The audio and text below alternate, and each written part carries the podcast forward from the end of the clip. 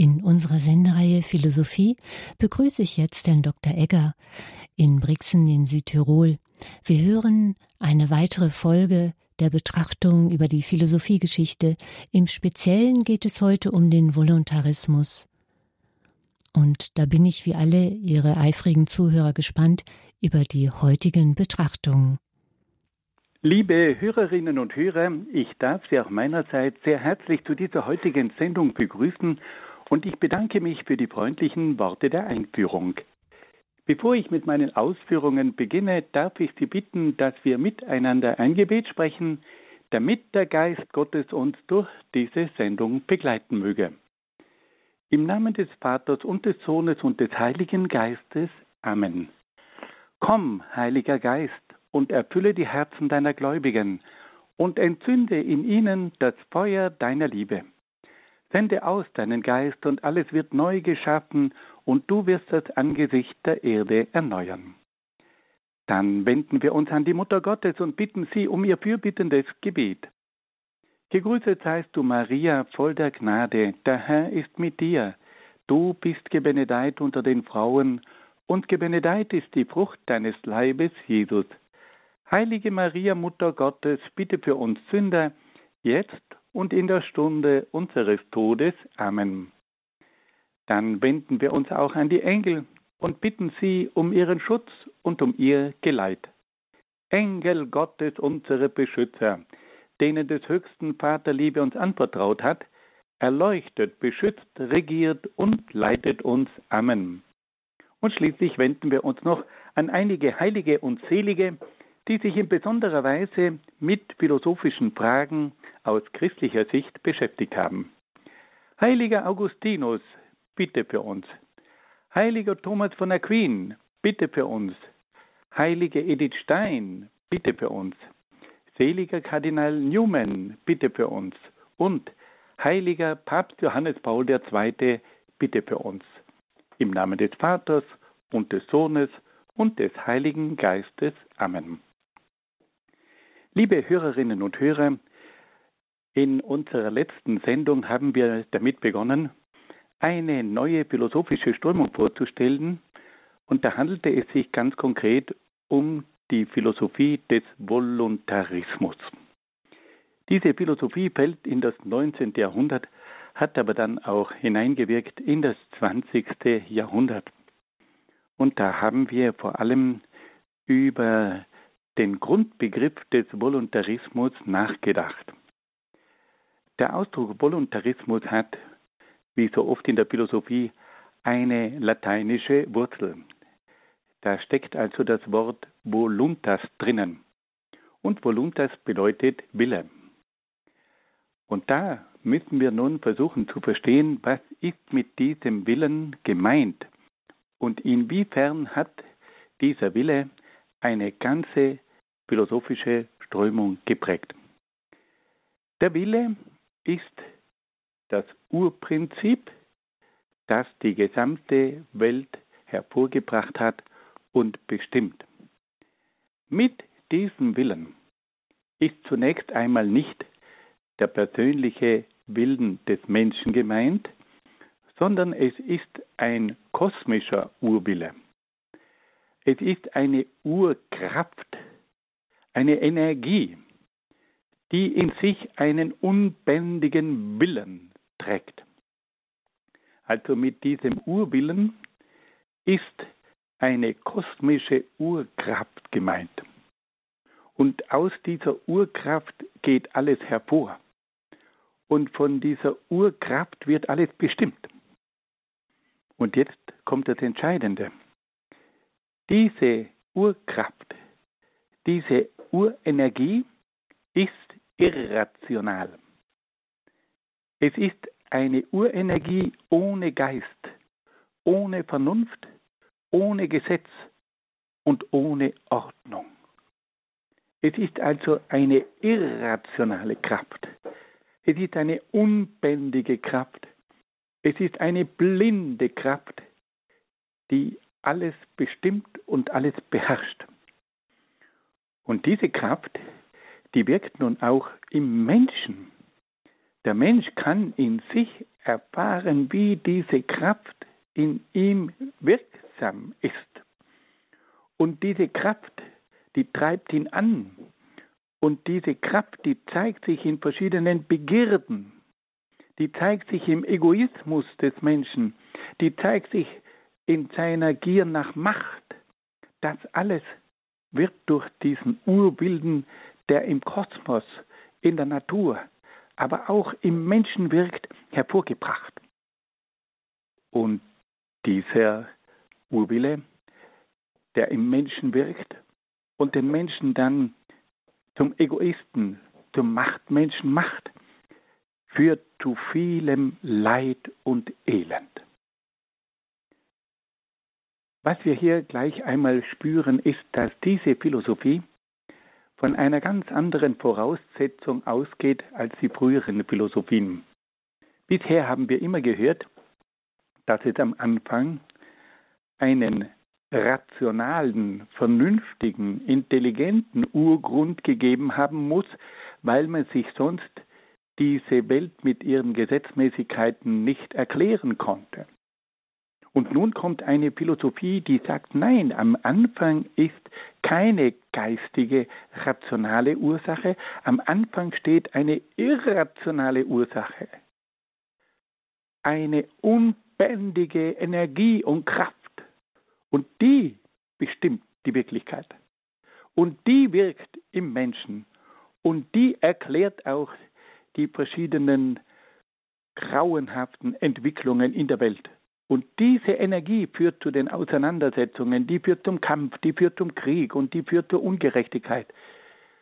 Und so haben wir also hier bei dieser Philosophie zum ersten Mal einen irrationalen Urgrund. Und hier wird zum ersten Mal versucht zu erklären, woher kommt denn eigentlich dieser Egoismus, diese Gier, dieser Machtwille, diese Konflikte, diese Kämpfe, diese Kriege, dieses Elend, dieses Leid. Und da sagt nun der Voluntarismus, weil am Anfang eine unbändige, irrationale Kraft existiert, aus der alles hervorgeht und die alles bestimmt. Und damit wird nun eine Philosophie entwickelt, die einmal ganz deutlich auf diese irrationalen und unheimlichen Dinge in der Welt hinweist. Das war gewissermaßen eine Gegenphilosophie gegen den Rationalismus, der versucht hat, alles mit Hilfe der Vernunft zu erklären.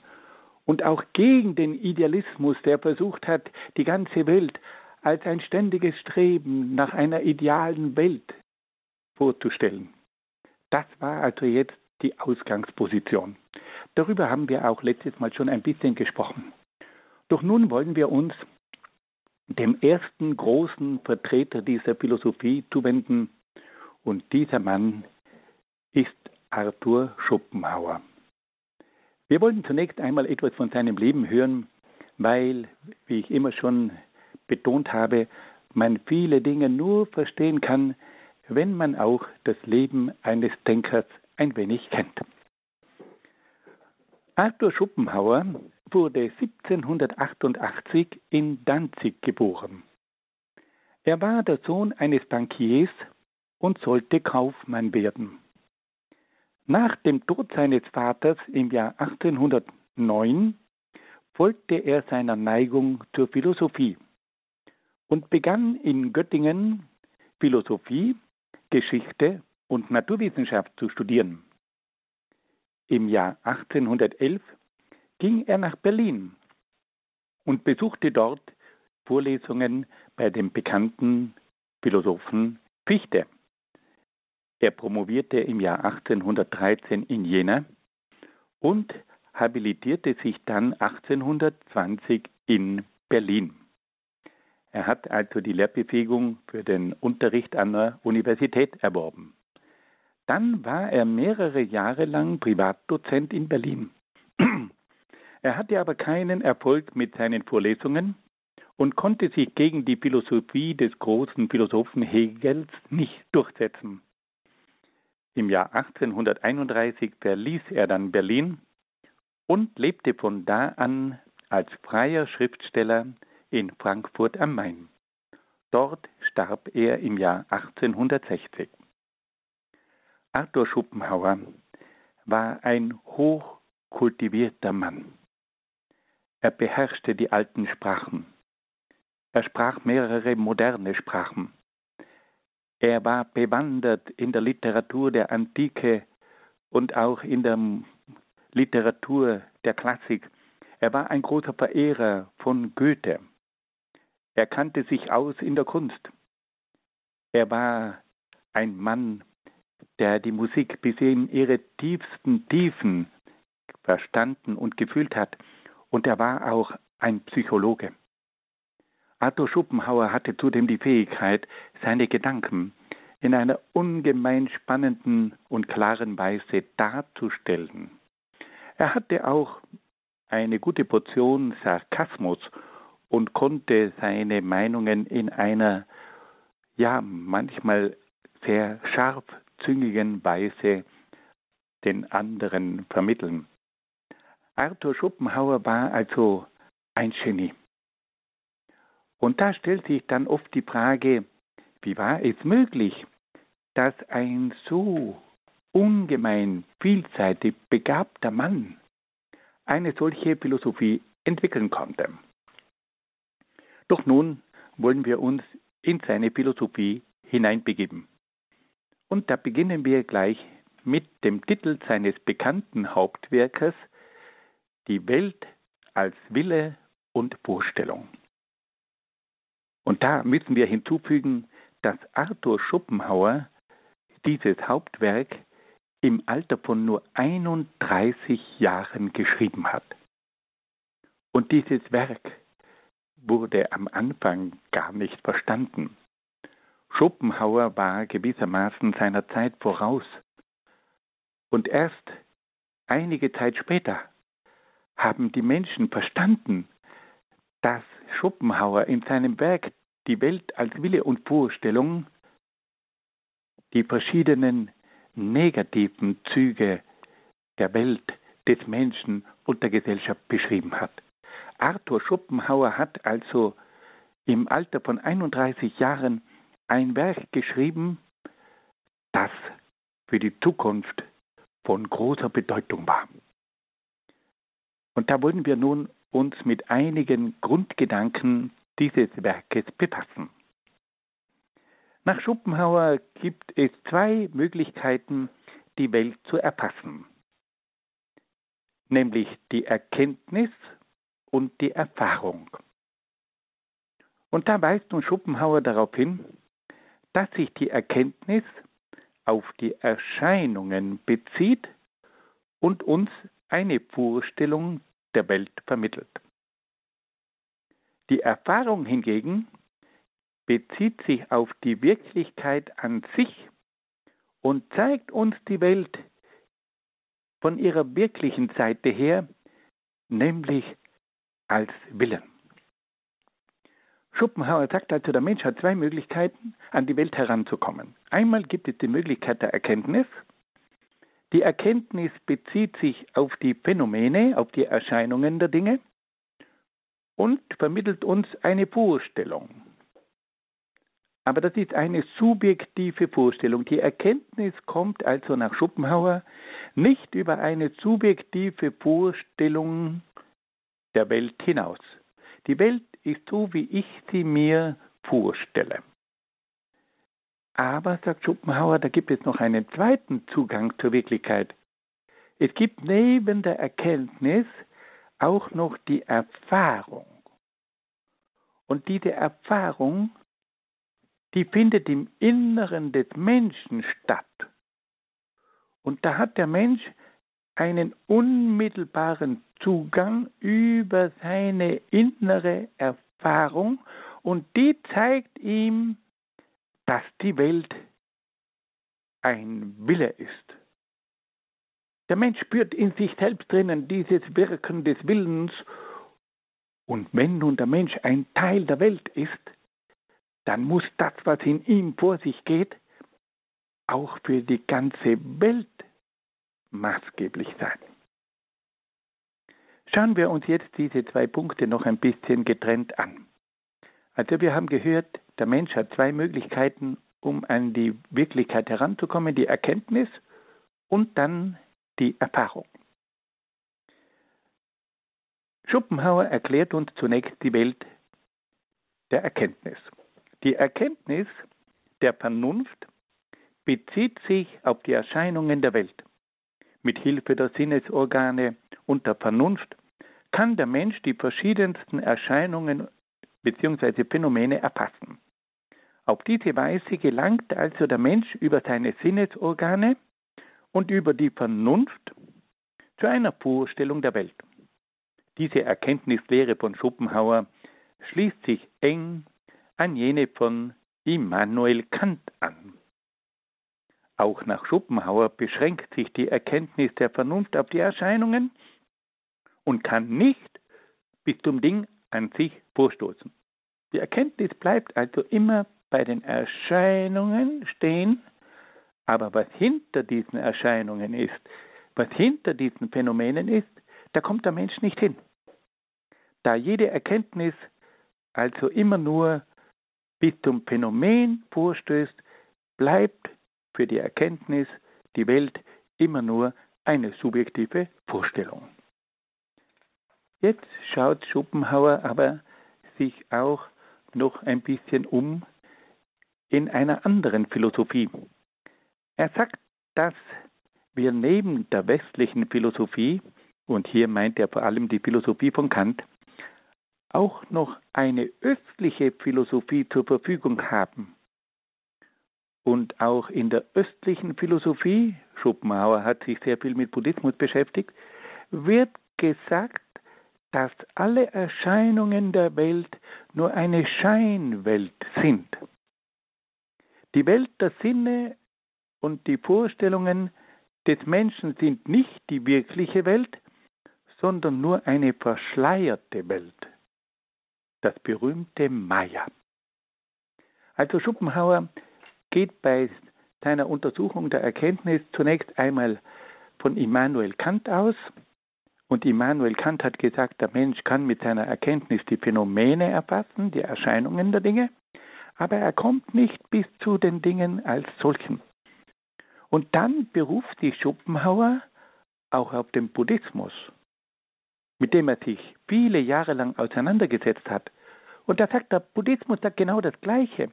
Auch der Buddhismus sagt, dass die Welt, die der Mensch mit Hilfe seiner Sinne und seiner Vernunft zu erfassen versucht, im Grunde genommen nur eine Scheinwelt ist. Es handelt sich um eine verschleierte Welt, die im Buddhismus auch das Maya genannt wird. Und nun kommt jetzt der zweite große Schritt.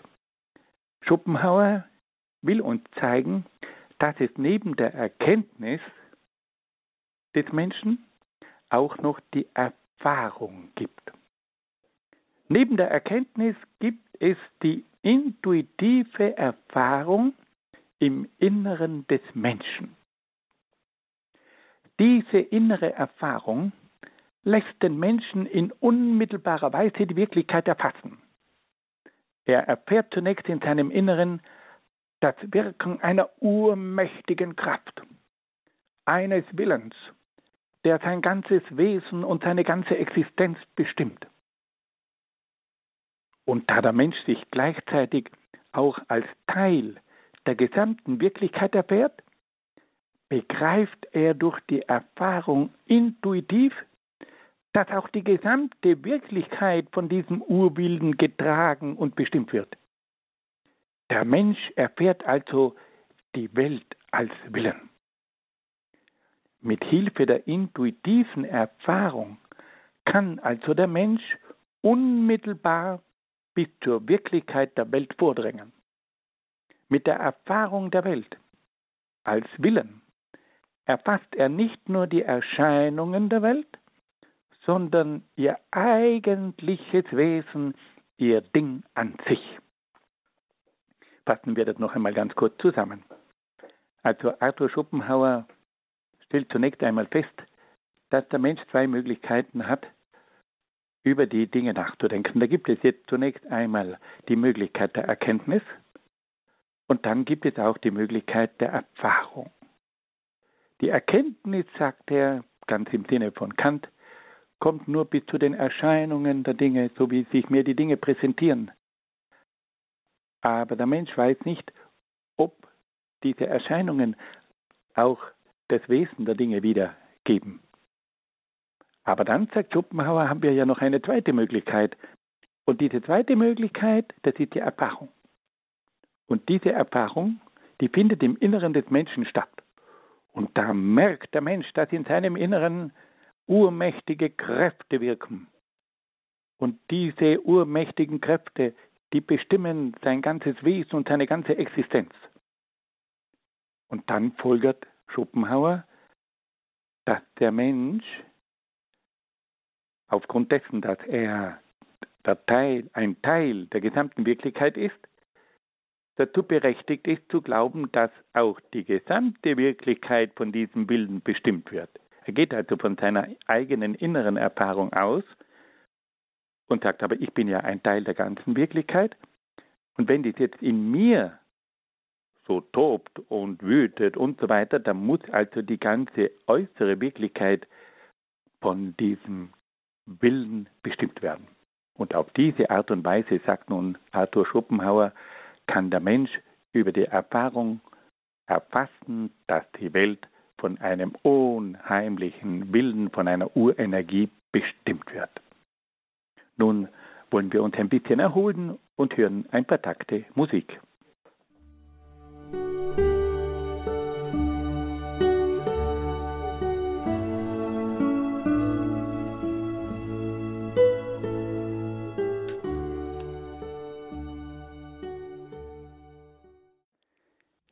Liebe Hörerinnen und Hörer, Schopenhauer beschreibt dann mit klaren und deutlichen Worten das Wesen und das Wirken des Willens.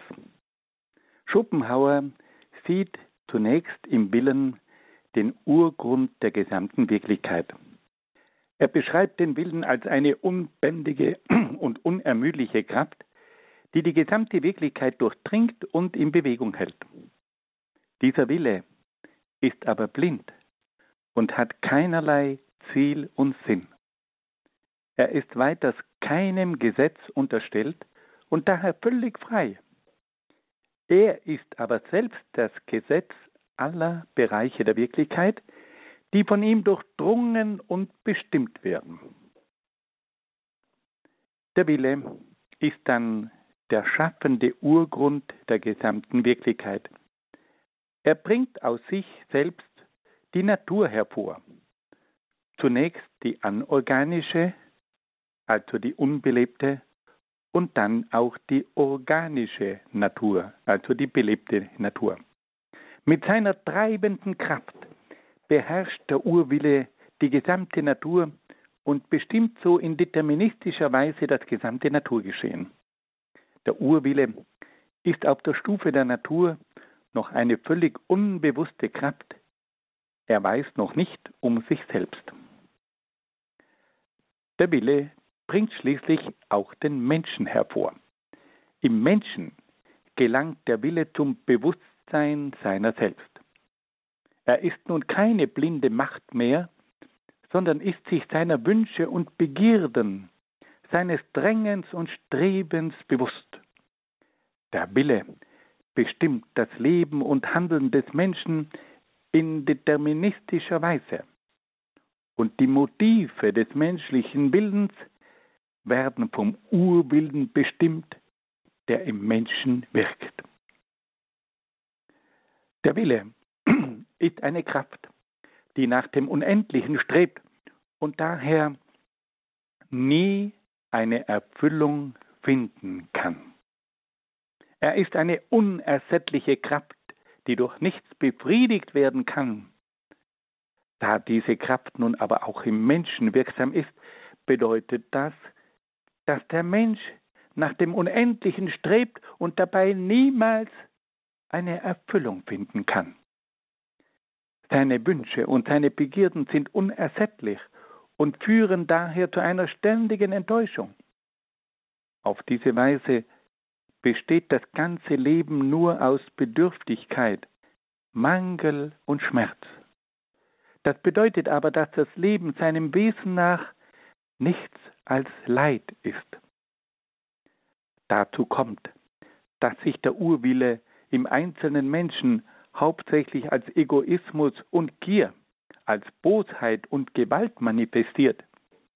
Dadurch kommt es zum Kampf aller gegen alle, wie schon der englische Philosoph Thomas Hobbes richtig gesagt hatte. Das bedeutet aber wiederum Elend und Leid. Das Leid ist also das Eigentliche des Lebens. Es bestimmt das Dasein aller Kreatur und vor allem die Existenz des Menschen. Nach dieser Schilderung des Willens und der Auswirkungen des Willens bemüht sich nun Schopenhauer zu zeigen, wie der Mensch auf verschiedenste Weise das Leid überwinden kann. Schopenhauer sieht zunächst in der Kunst eine Möglichkeit, das Leid zu überwinden. Die Kunst ermöglicht es dem Menschen, die Welt von einer höheren Warte aus zu sehen. Bei der Kunst geht es nicht mehr um die konkreten Interessen, sondern um das reine Wohlgefallen. Die Kunst führt den Menschen von den konkreten, alltäglichen Dingen zur Betrachtung der allgemeinen und ewigen Ideen. Die Kunst holt den Menschen heraus aus den Niederungen des Lebens. Und auf diese Art und Weise wird der Mensch durch die Kunst veredelt. Vor allem ist es die Musik, die den Menschen aus den Niederungen des Lebens emporhebt und ihn das reine Wesen des Urwillens unmittelbar erleben lässt. Eine weitere Möglichkeit zur Überwindung des Leids ist auch die Gerechtigkeit. Das Bemühen um Gerechtigkeit zügelt den Egoismus des Menschen und führt ihn dazu, die Würde seiner Mitmenschen zu achten und ihren Willen zu respektieren. Schopenhauer empfiehlt dann auch eine dritte Möglichkeit, nämlich das Mitleid. Das Mitleid ist nach Schopenhauer ein besonders wirksames Mittel gegen das Leid. Das Mitleid befähigt den Menschen, am Leiden seiner Mitmenschen teilzunehmen. Durch das Mitleid durchbricht der Mensch seinen Egoismus und öffnet sich gegenüber seinen Mitmenschen. Auf diese Weise aber kommt es zur Solidarität und zur inneren Einheit mit den leidenden Menschen. Diese Einstellung und Öffnung gegenüber dem Leid trägt entscheidend zu seiner Überwindung bei. Der eigentliche Weg zur Überwindung des Leids führt aber über die Askese. Die Askese soll den Menschen dazu befähigen, auf alles Wünschen und Begehren zu verzichten. Der Mensch, der erkannt hat, dass alles Wollen nur Leid verursacht, muss aufhören zu wollen. Auf diese Weise führt die Askese schließlich zu einem Verzicht auf das Leben mit allen seinen betrügerischen Begierden. Das aber bedeutet gleichzeitig, dass die Askese den Menschen vor dem Leid bewahrt und ihn damit vom Leid erlöst. Fassen wir das noch einmal kurz zusammen. Schopenhauer bemüht sich also, verschiedene Formen zu entwickeln, die den Menschen dazu befähigen, das Leid zu überwinden.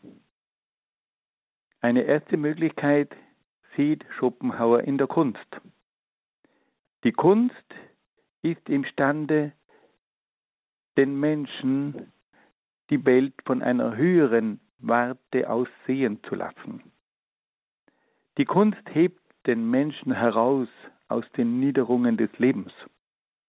Die Kunst hebt den Menschen heraus aus dem Leid. Eine zweite Möglichkeit besteht in der Gerechtigkeit. Die Gerechtigkeit führt dazu, dass der Egoismus gezügelt wird und dass der Mensch die Würde und die Rechte seines Mitmenschen achtet. Eine dritte Möglichkeit ist das Mitleid. Durch das Mitleid ist der Mensch imstande, am Leiden seiner Mitmenschen teilzunehmen. Und durch das Mitleid durchbricht er seinen Egoismus und öffnet sich gegenüber seinen Mitmenschen. Und dann gibt es noch eine vierte Möglichkeit, das ist die Askese. Die Askese führt dazu, dass der Mensch auf alles Wünschen und Begehren verzichtet. Der Mensch, der erkannt hat, dass alles Wollen nur Leid verursacht, muss aufhören zu wollen.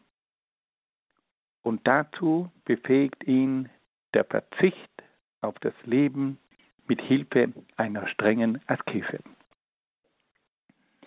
Wenn wir diese Ansätze von Schopenhauer einmal in einer konzentrierten Form wiedergeben, dann können wir sagen, dass Schopenhauer eine Philosophie des Pessimismus vertritt.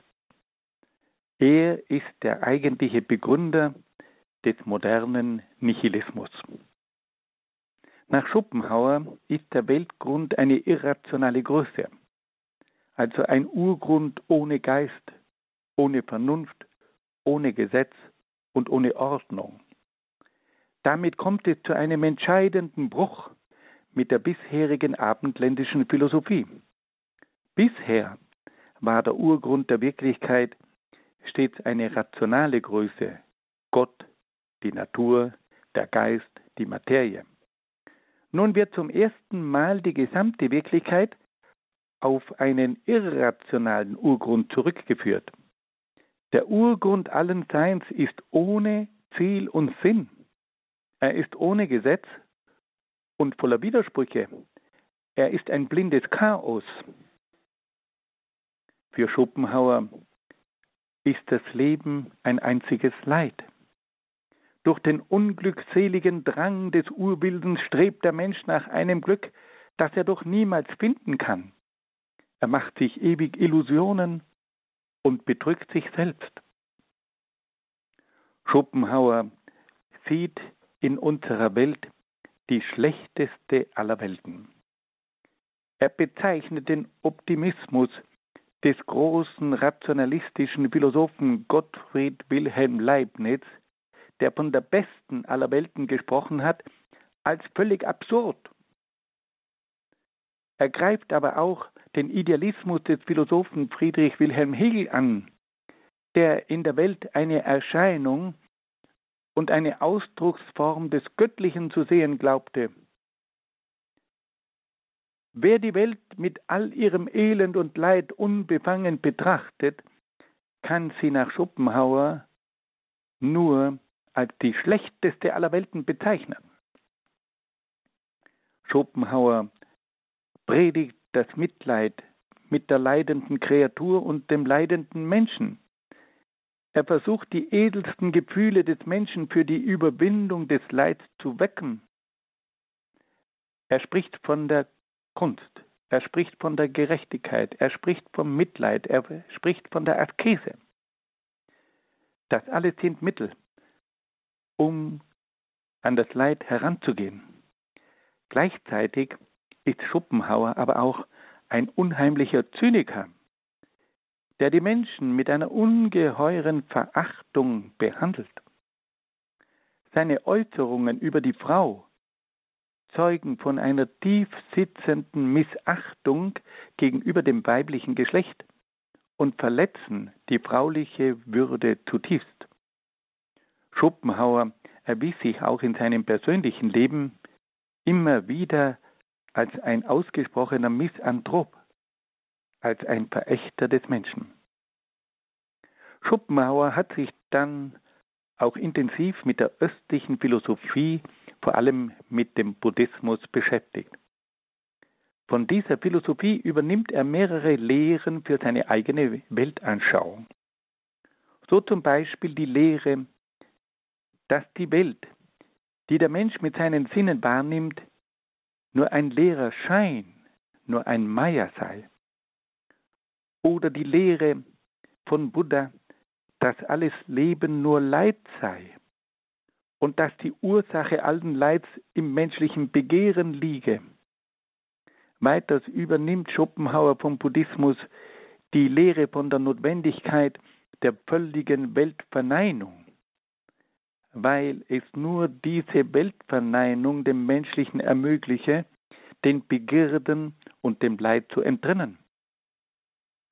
Und schließlich übernimmt Schopenhauer die buddhistische Lehre, dass das Ziel des Menschen die völlige Auflösung im Nirvana sei. In der Philosophie Schopenhauers macht sich zum ersten Mal ein entscheidender Einfluss der östlichen Philosophie auf das abendländische Denken bemerkbar.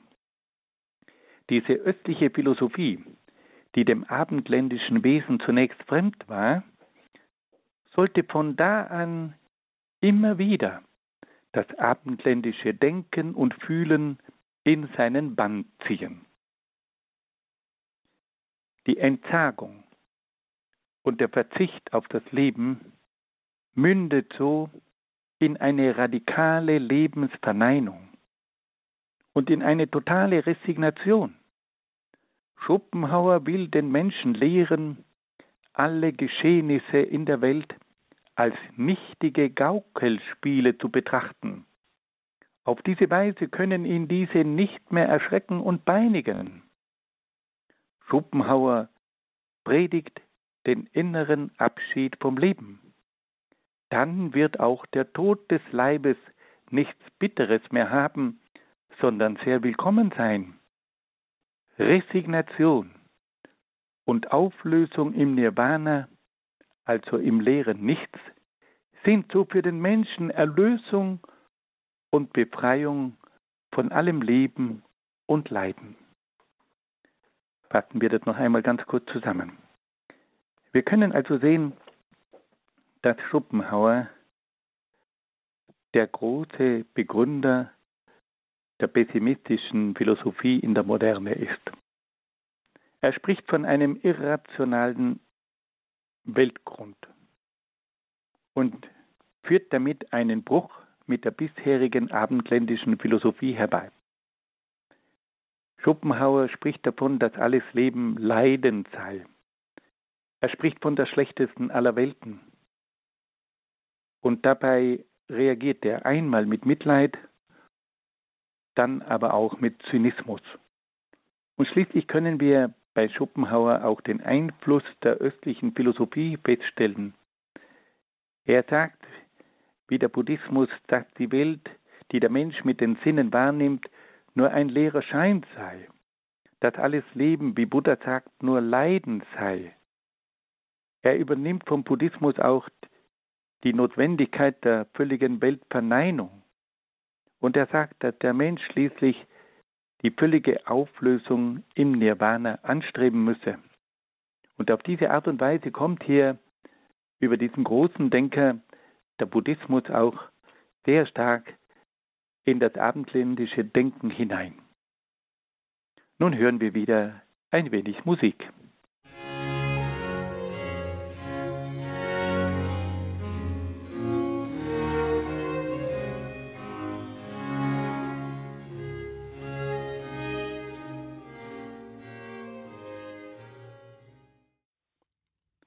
Liebe Hörerinnen und Hörer, wir wollen uns nun die Frage stellen, welche Nachwirkung diese Philosophie von Schopenhauer gehabt hat. Die Philosophie Schopenhauers fand ab 1850 immer mehr Anklang. Seine Gedanken wurden als Ausdruck einer immer stärker werdenden irrationalen und pessimistischen Lebensstimmung empfunden. In seiner Philosophie spiegelt sich das metaphysische Vakuum, die seelische Hohlheit und Leere des späten Bürgertums wider. Seine Philosophie weist bereits auf eine gewisse Lebensmüdigkeit des Abendlandes hin, Die seelischen Kräfte scheinen zu erlahmen. Die Krise wird fast schon genossen. Das Abendland wird plötzlich alt. Lächelnde und zynische Resignation machen sich breit. Die einzige Alternative scheint die östliche Philosophie zu sein.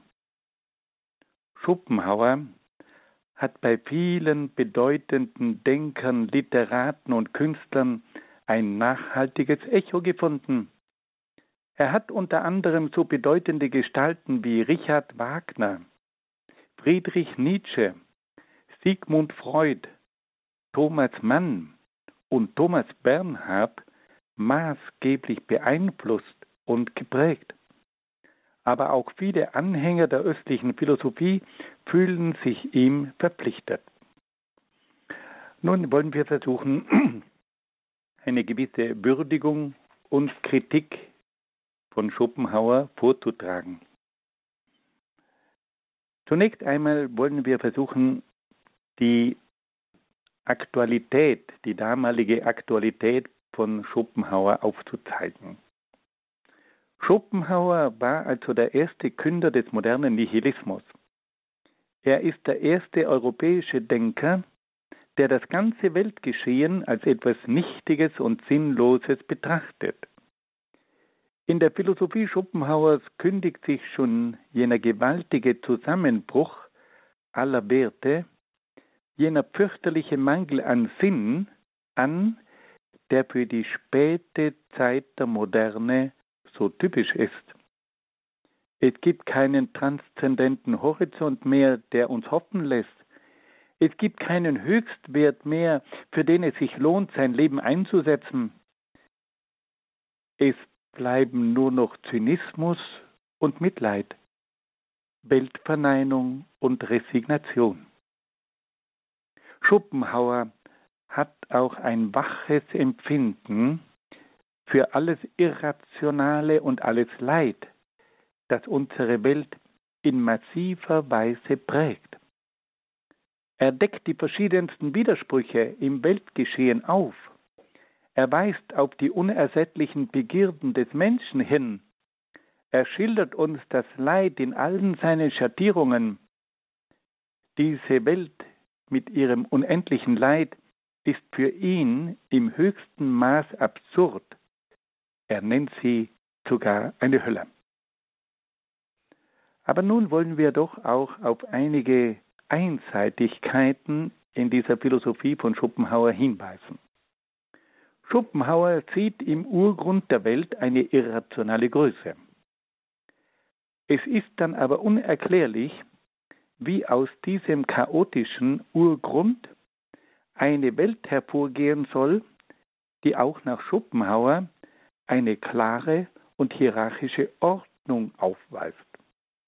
Offensichtlich müssen doch bereits im Urgrund sehr präzise Gesetze und eine rationale Struktur vorgegeben sein, die dann in der Folge die Entwicklung einer hierarchischen und damit auch zielgerichteten Welt ermöglichen.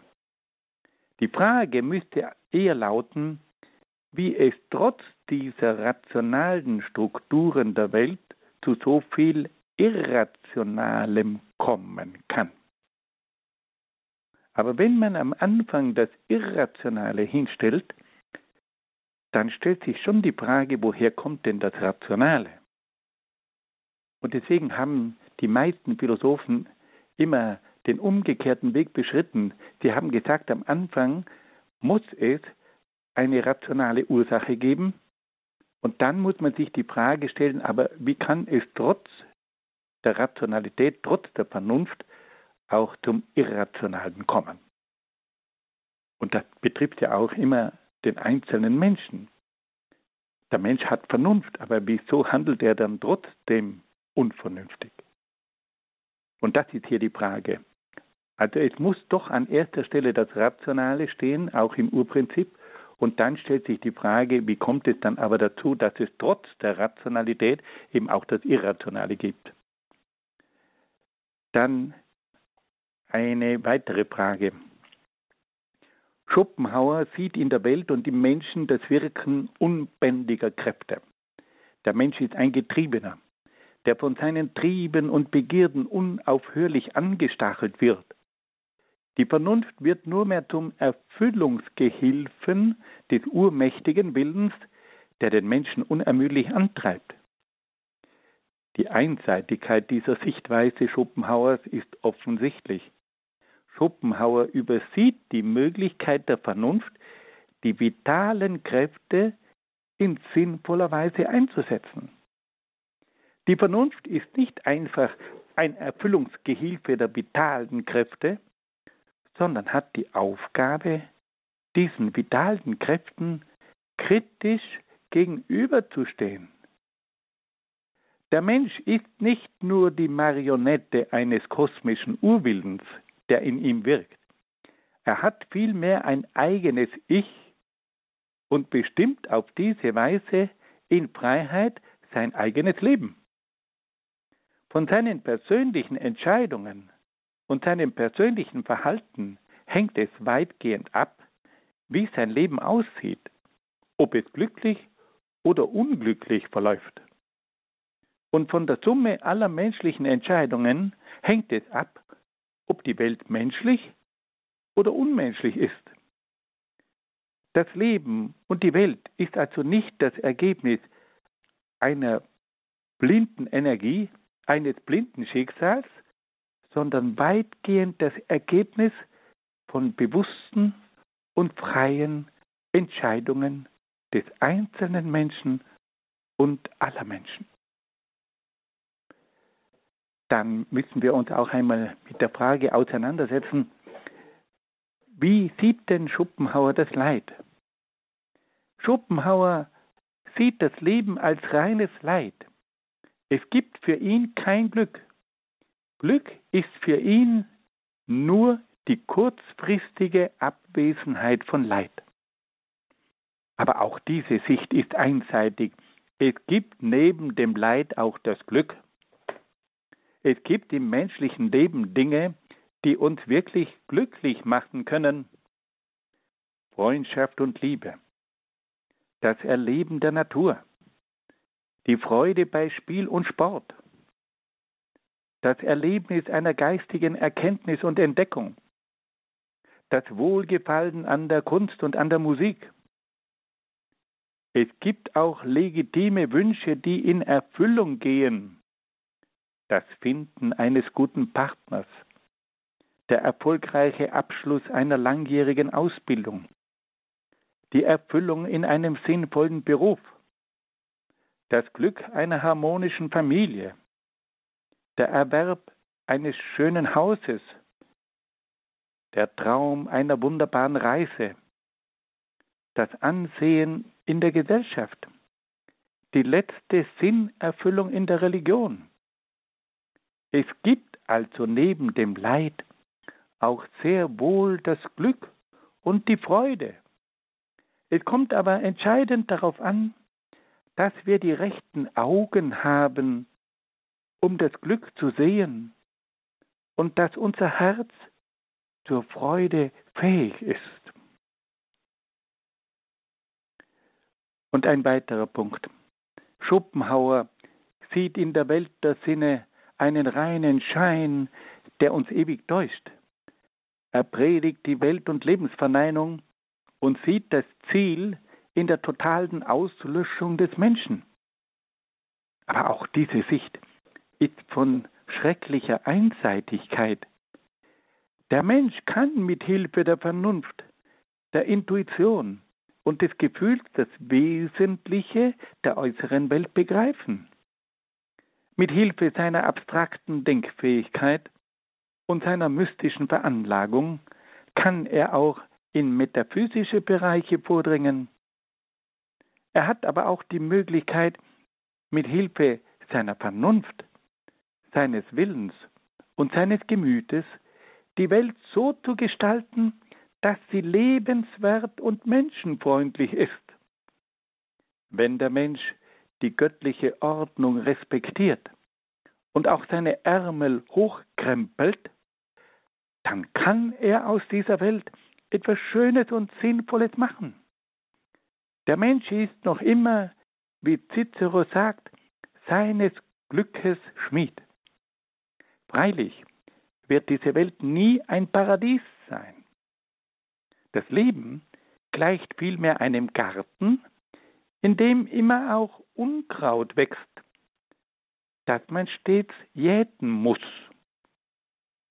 In all diesem Bemühen um das rechte Menschsein reift der Mensch. Er wird auf diese Weise allmählich fähig, sein letztes Ziel, nämlich den Himmel, zu erreichen. Dieser Himmel ist aber nicht das leere Nirvana, sondern die Vollendung und die Erfüllung in Gott. Also nicht die Lehre wartet auf den Menschen, sondern die Vollendung und die Erfüllung in Gott. Liebe Freunde, das sind schon andere Perspektiven.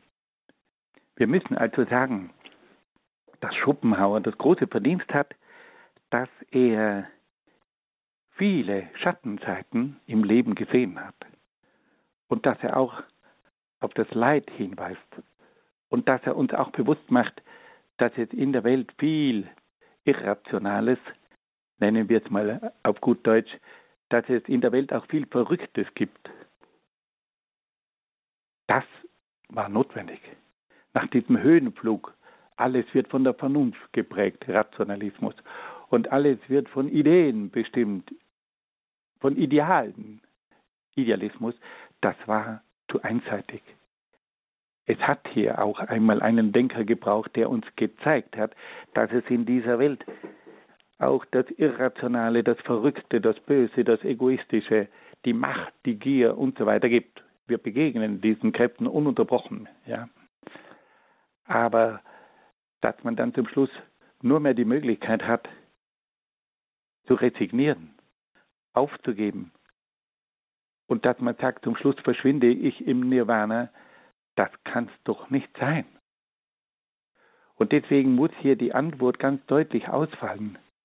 Wir müssen das Leiden sehen. Wir müssen wissen, woher es kommt. Aber wir haben auch die Möglichkeit, durch unser Bemühen, durch den Einsatz unserer positiven Kräfte, ein Leben aufzubauen, das auch glücklich ist. Und wir haben auch die Möglichkeit, durch die richtige Beziehung zu den Menschen eine Gesellschaft aufzubauen, die von Menschlichkeit geprägt ist. Und wir haben auch die Möglichkeit, eine Welt zu schaffen, in der es Freude gibt, in der es Licht gibt und in der es Glück gibt. Und vor allem müssen wir darauf hinweisen, dass es auch einen Gott gibt. Am Anfang steht Gott und am Ende steht auch wieder Gott. Aber wenn man diesen Gott am Anfang durch eine irrationale Urkraft ersetzt, dann bleibt am Ende oft nur das leere Nirvana übrig. Und deswegen müssen wir hier sagen, es ist in der Philosophie immer wieder dasselbe. Haben wir den richtigen Urgrund? Haben wir am Anfang einen Urgrund, der vom Geist, von der Vernunft, von der Liebe, vom Gesetz und von der Ordnung bestimmt ist. Wenn das der Ursprung ist, dann kann sich auch eine Welt entwickeln. Und dann kann dieser Ursprung auch im Menschen nachwirken. In der Form der Erleuchtung, in der Form des Gewissens, in der Form von Gesetzen, die ganz bestimmte Werte schützen, die dann das Fundament für ein glückliches und gelungenes Leben sind. Das ist hier die große Frage. Es geht hier immer um den Ursprung und um das Ende. Und Schopenhauer hat uns hier die Welt in ihrer Unheimlichkeit vorgeführt, aber der, er geht davon aus, dass all das Unheimliche zurückgeht auf einen Urgrund, der irrational ist, der vernichtet. Und damit kann man zu keiner Lösung kommen. Wir müssen all das Negative, das Problematische, das Leid sehen und ernst nehmen. Aber wir müssen wissen, dass es einen Gott gibt, der uns zeigt, wie wir herauskommen, der uns begleitet, der uns erlöst, der uns befreit und der uns das Licht und das Glück wiedergibt. Liebe Hörerinnen und Hörer, ich danke Ihnen für Ihre Aufmerksamkeit und ich wünsche Ihnen von Herzen alles Gute und Gottes besonderen Segen. Ja, herzlichen Dank, Herr Dr. Peter Egger für diese Erläuterungen und verständnisvollen Erklärungen zur Philosophie des Voluntarismus und ihrem ersten Vertreter, dem Philosophen Schopenhauer, der die östliche Philosophie ins Abendland hineingetragen und viele Philosophen wie Friedrich Nietzsche inspiriert hat. Schopenhauer zeigt uns, dass es in diesem Leben auch das Leid, das Irrationale und anderes gibt, doch nicht das Nirvana, die Lehre, wartet auf den Menschen, sondern die Erfüllung in Gott. Schauen wir auf den Urgrund, der von der Liebe, vom Geist, von der Ordnung bestimmt ist, zum Beispiel in der Form des Gewissens, der Erleuchtung. Diese Folge des Grundkurses Philosophie vom heutigen 14. September ist über den CD-Dienst von Radio Horeb zu beziehen. cd-dienst.horeb.org oder ab Montag auch telefonisch 08328 921120 und natürlich als Podcast einzuhören auf der Homepage horeb.org.